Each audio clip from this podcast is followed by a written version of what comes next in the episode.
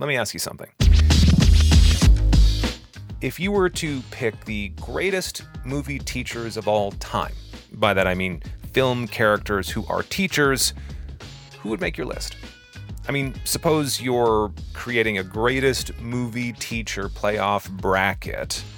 Who would make a spot on that bracket? Now, a lot of people would go for Robin Williams and Dead Poet Society. I'm sure a lot of fans for Mr. Holland or Coach Carter or Edward James Olmos and Stand and Deliver. Plus, there's some dark horses. I make a strong argument for Mr. Hand from Fast Times at Ridgemont High. But for my money, there is one teacher that takes all the other teachers to school. The one individual who leaves Thunderdome victorious, if I can mix my movie metaphors. That teacher, Mr. Miyagi from The Karate Kid. Wax on, wax off. Think about it. Mr. Miyagi teaches Ralph Macchio karate without Ralph Macchio knowing he's being taught karate. And he does all of Mr. Miyagi's housework in the process. That, friends, is a productive, high impact learning scenario with symmetric, mutually beneficial outcomes for both parties, and no formal learning is involved. And according to our guest on today's pod, that's more or less how companies are going to need to operate in the future. His name is Robert Pearson. He is a human performance consultant, former executive director of the Institute for Performance and Learning. He's worked all over the world with private and public sector clients. He's published tons of articles and has a PhD in instructional design development from Syracuse University. And most importantly, he also happens to be our learning specialist here at Nexus. Rob spent decades creating learning solutions for clients and can tell you that the reports on the future of work are true. In this decade alone, technology is going to make entire categories of jobs obsolete. And in their place will emerge new jobs, ones for which formal learning has yet to be conceived. If you ask Rob, companies who want to stay competitive will need to essentially Miyagi their workforces going beyond conventional training courses and instead creating whole learning environments, ones that mesh seamlessly with their core functions. It's a brave new world, one that Pat Morita would be proud of, and Rob is going to tell us about it today at The Nexus. The Nexus, a place where people converge and connect. On this podcast, we look at the things that are changing the way all of us do our jobs we're going to take a quick peek into the minds of those people who are helping us change scientists, HR leaders, and experts in human performance. I'm Chris Nelson. Rob, thank you, first of all. Thanks for inviting me to chat with you today. If we run down all of the extrinsic factors that are radically transforming how people learn at work, there's AI, machine learning, previously historical low unemployment that's forced companies to reskill people within their walls rather than hire that particular skill set into the business. And of course, post secondary educators who may or may not be equipping future workers with the skills they need. Am I missing anything?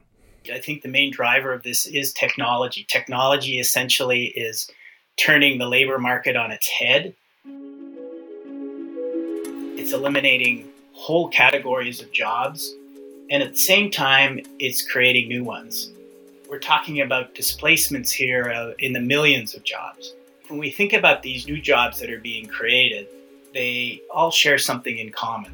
They'll demand workers that can seamlessly pivot from project to project, not just every few months, but maybe every few weeks. The ability to have new colleagues, have new bosses, have new goals. In a sense, we're all going to be gig workers this is transformational for the way businesses work.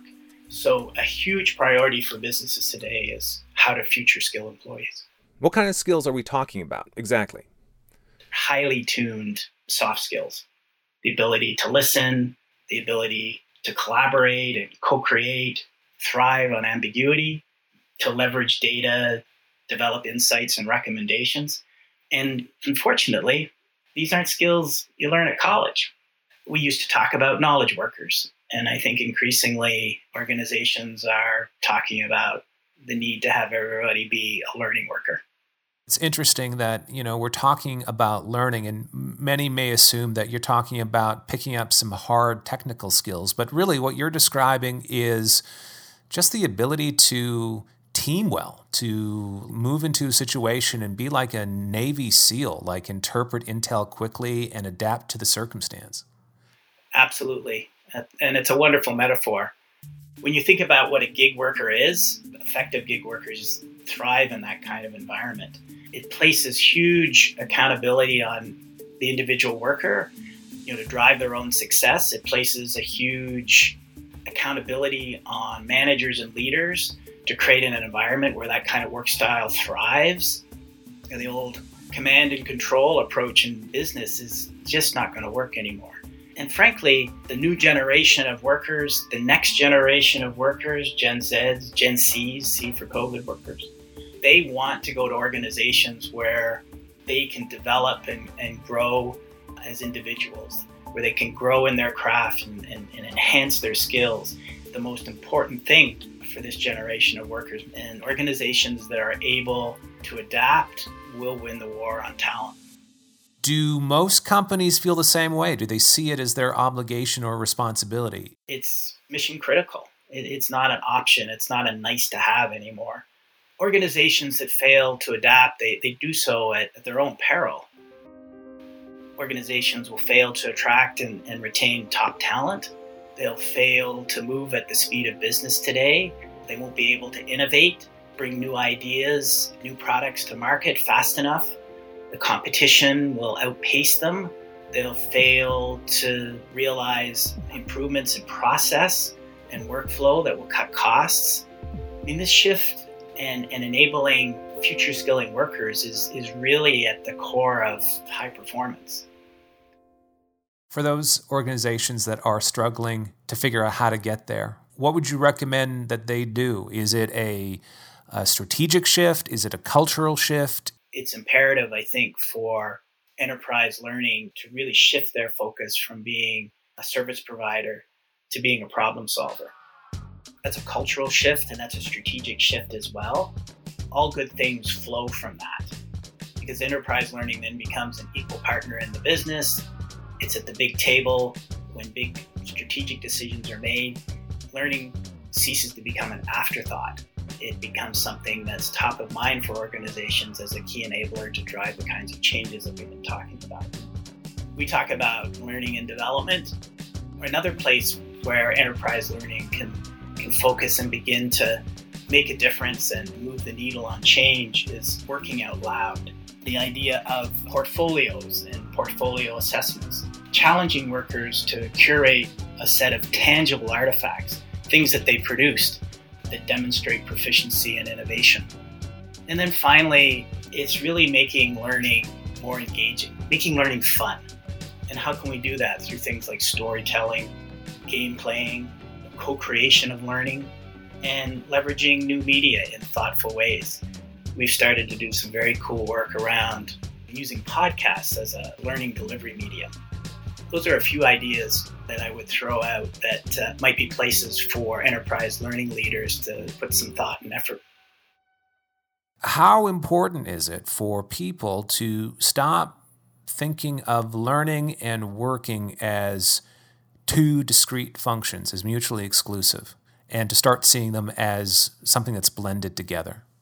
Yeah, it's critical, and, and really it's the essence of the transformation that we've been talking about. I think every leader, every manager needs to be thinking about employee development and personal learning day in and day out, building opportunities for that, building opportunities to reflect on performance and continuous improvement all the time. High performing organizations do that really well.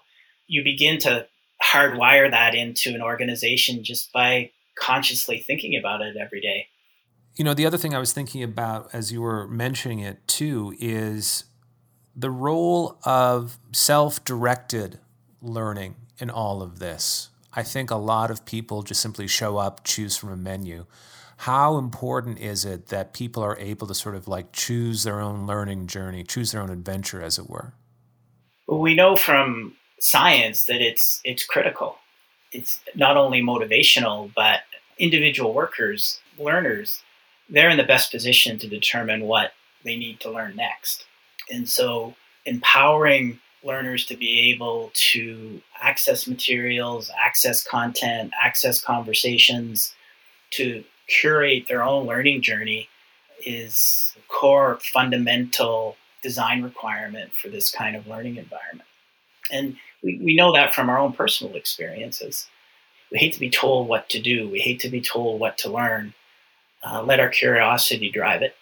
Companies need to stop thinking of their employees as only employees, but people who are learners, people who are evolving with the organization. The transformation that, that we're in the midst of, the disruptions that we're trying to adjust to, they are fundamentally redefining the relationship between business and worker and in the powerful ways that you've just described.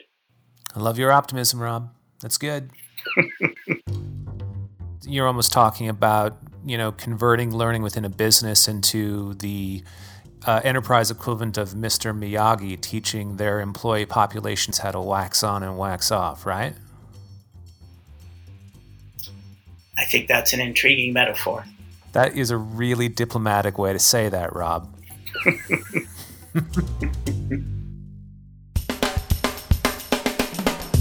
Do your teams need reskilling, upskilling, or mindset change on a massive scale? Are you facing a learning future that's even scarier than John Kreese and the karate team from Cobra Kai Dojo? Then let Rob and the rest of the folks at Nexus help. For over two decades, we've been developing and implementing learning strategies and programs that prepare workers for their future. You can find us at www.nexuscommunications.com. That's N E X U S communications.com. And if you like what you heard today, share our pod with a friend. Or even better, rate or download us at Apple Podcasts, Spotify, or wherever you happen to feed your podcast Jones. The Nexus is produced by Alex Paveo with editing and sound design by Justin Moy. I'm Chris Nelson. Thank you for listening.